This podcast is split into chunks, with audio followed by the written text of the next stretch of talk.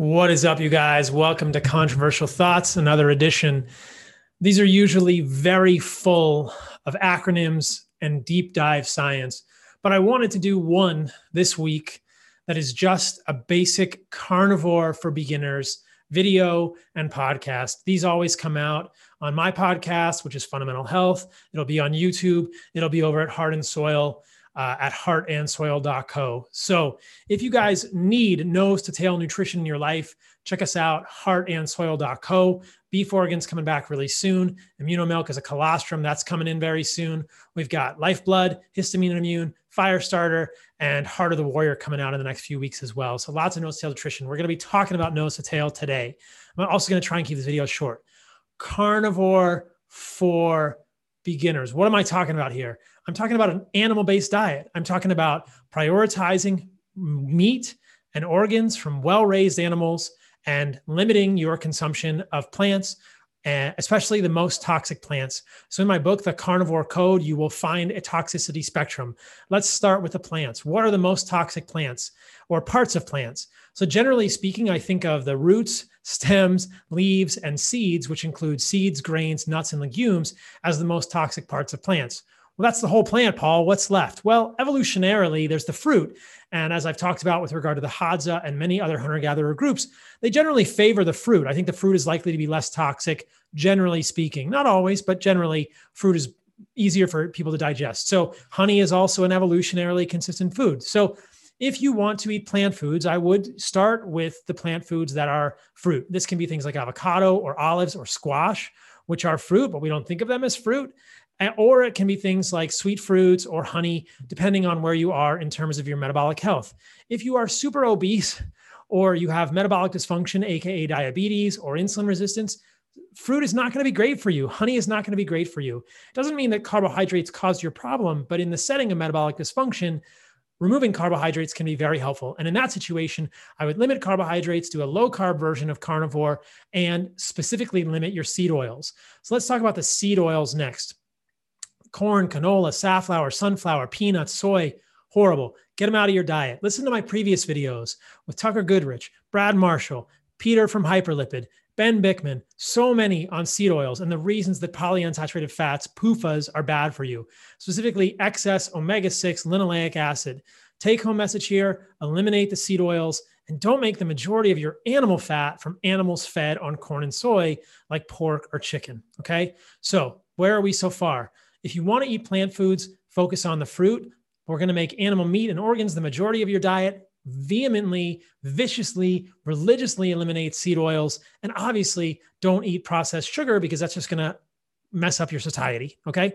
So, let's go back to the toxicity spectrum on plants. You guys understand this. I am no fan of kale, no fan of broccoli. Kale doesn't love you back. Broccoli is not your friend. Uh, and spinach is not your boo, and celery is not magical. So think about it roots, stems, leaves, seeds, nuts, grains, and legumes. These are the things you want to get rid of.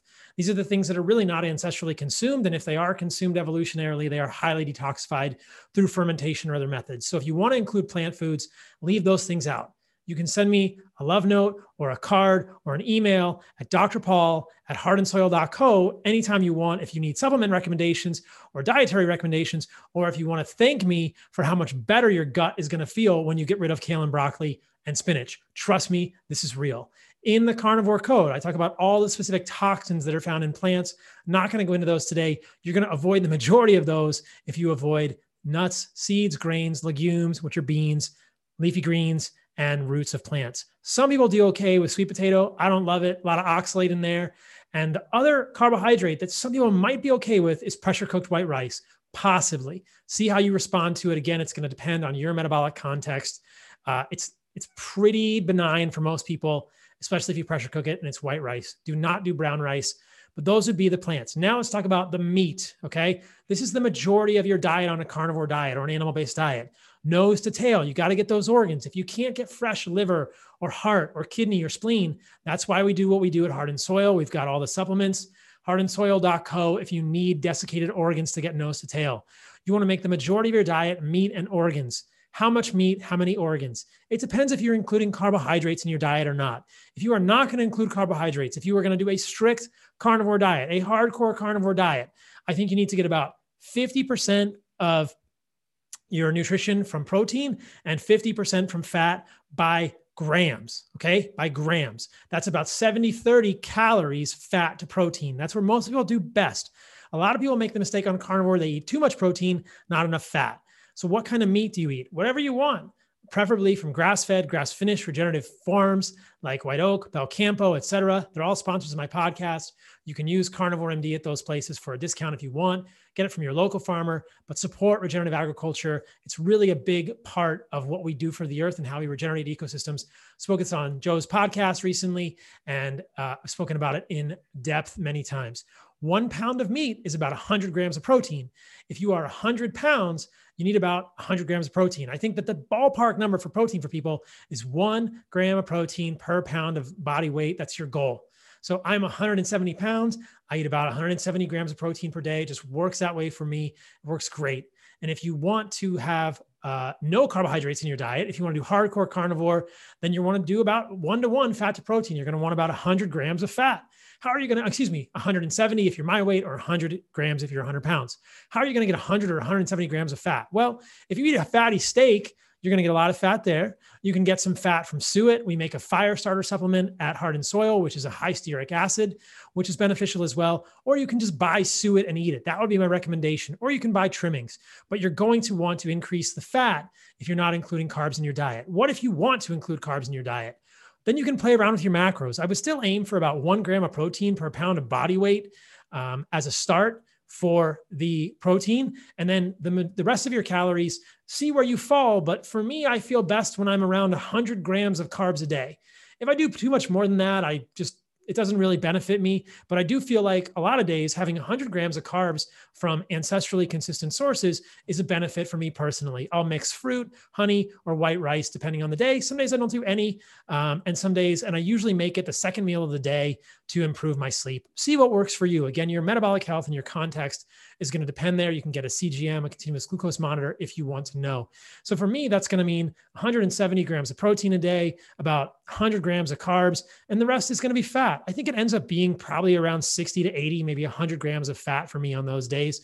I watch my weight, I watch my body composition and I kind of play around with it and get a sense of what my body wants in terms of satiety. But it works pretty good. Usually breakfast, no carbohydrates. Afternoon, I include carbohydrates on some days. I like to do time restricted feeding, meaning I do two meals a day, uh, usually in the morning and early afternoon, and then fast for dinner. Helps with sleep, but I do like carbs at that later meal sometimes and see how it works. So that's basically how I constructed. What organs do I eat? I eat liver, heart, spleen, pancreas, kidney, thymus, whatever I've got. And if I don't have those, I'll take our desiccated organ supplements from Heart and Soil. I will also do bone broth every day. I have an instant pot. I get knuckle bones and I put them in the instant pot with water and I press the pressure cook button. And that is it. That is all you need to do to make bone broth. Then you can drink the broth and I can take all the meat and tendons and fat off the bones and eat that. And you can even eat the bone. The trabecular end bones are edible. They're a source of calcium and boron and strontium, all kinds of good trace minerals in the bones. So I will do that. That's how I get calcium on my carnivore diet. If you want to include dairy in your diet, great. I am sensitive to dairy as someone with eczema, but there are a lot of people who are not sensitive to dairy. And if you are not sensitive to dairy, by all means, include dairy in your carnivore diet. It's a great tool, especially from A2 sources, organic sources. At Heart and Soil, we're coming out with a colostrum product in the next few weeks called Immunomilk. Uh, colostrum is the first milk from cows, and many people find it beneficial for GI issues, overall immune issues. That stuff is packed with immunoglobulins and immune proteins and other important peptides. So if you can do dairy, consider colostrum, consider cream, consider kefir, great. If you are sensitive to that stuff with skin issues, just avoid it in general. In terms of extra fats, I like tallow, I like suet, like our fire starter. Those are the fats I would cook in. I would not use canola oil or corn oil or seed oils. I would also not use olive or avocado oil. Don't put excess monounsaturated fatty acids into your diet. Don't substitute plant fats when you can get more nutrient rich animal fats. So, in summary, carnivore diet for beginners. You can do hardcore carnivore or you can include some carbs. If you want to do hardcore carnivore, I think 70 30 is the way to do it in terms of fat to protein and calories, which is 50 50 gram for gram 100 grams of protein per pound of muscle meat and one gram of protein per pound of body weight as a goal. Get the organs in there every day. I do three to six ounces of total organs per day. It's a combination of liver, heart, and other ones, or desiccated organs from a company like Heart and Soil. Get your bone broth, get your connective tissue in there. You need your glycine to balance the methionine. I like salt. I use it moderately. I'll use Redmond or Maldon, uh, sea salt, and I will drink mostly spring water. If you want to include carbs, the sweet spot for me is around 100 grams of carbs per day, but see what works for you. If you are much more active, if you are crushing it in the gym, if you are doing lots of activity, more carbohydrates might be beneficial. I actually think that there is some uh, some veracity, some truth to the notion that you should earn your carbs beyond 100 grams. So most days I'll go for a walk. I'll go out to my outdoor gym, do a lot of push-ups and pull-ups and kettlebells and hit the punching bag throughout the day. But I'm not burning thousands of calories working out. If I do have a huge day of working out, I might include more carbs. And then you can decrease the amount of fat, but I keep the protein the same. I don't use cooking oils.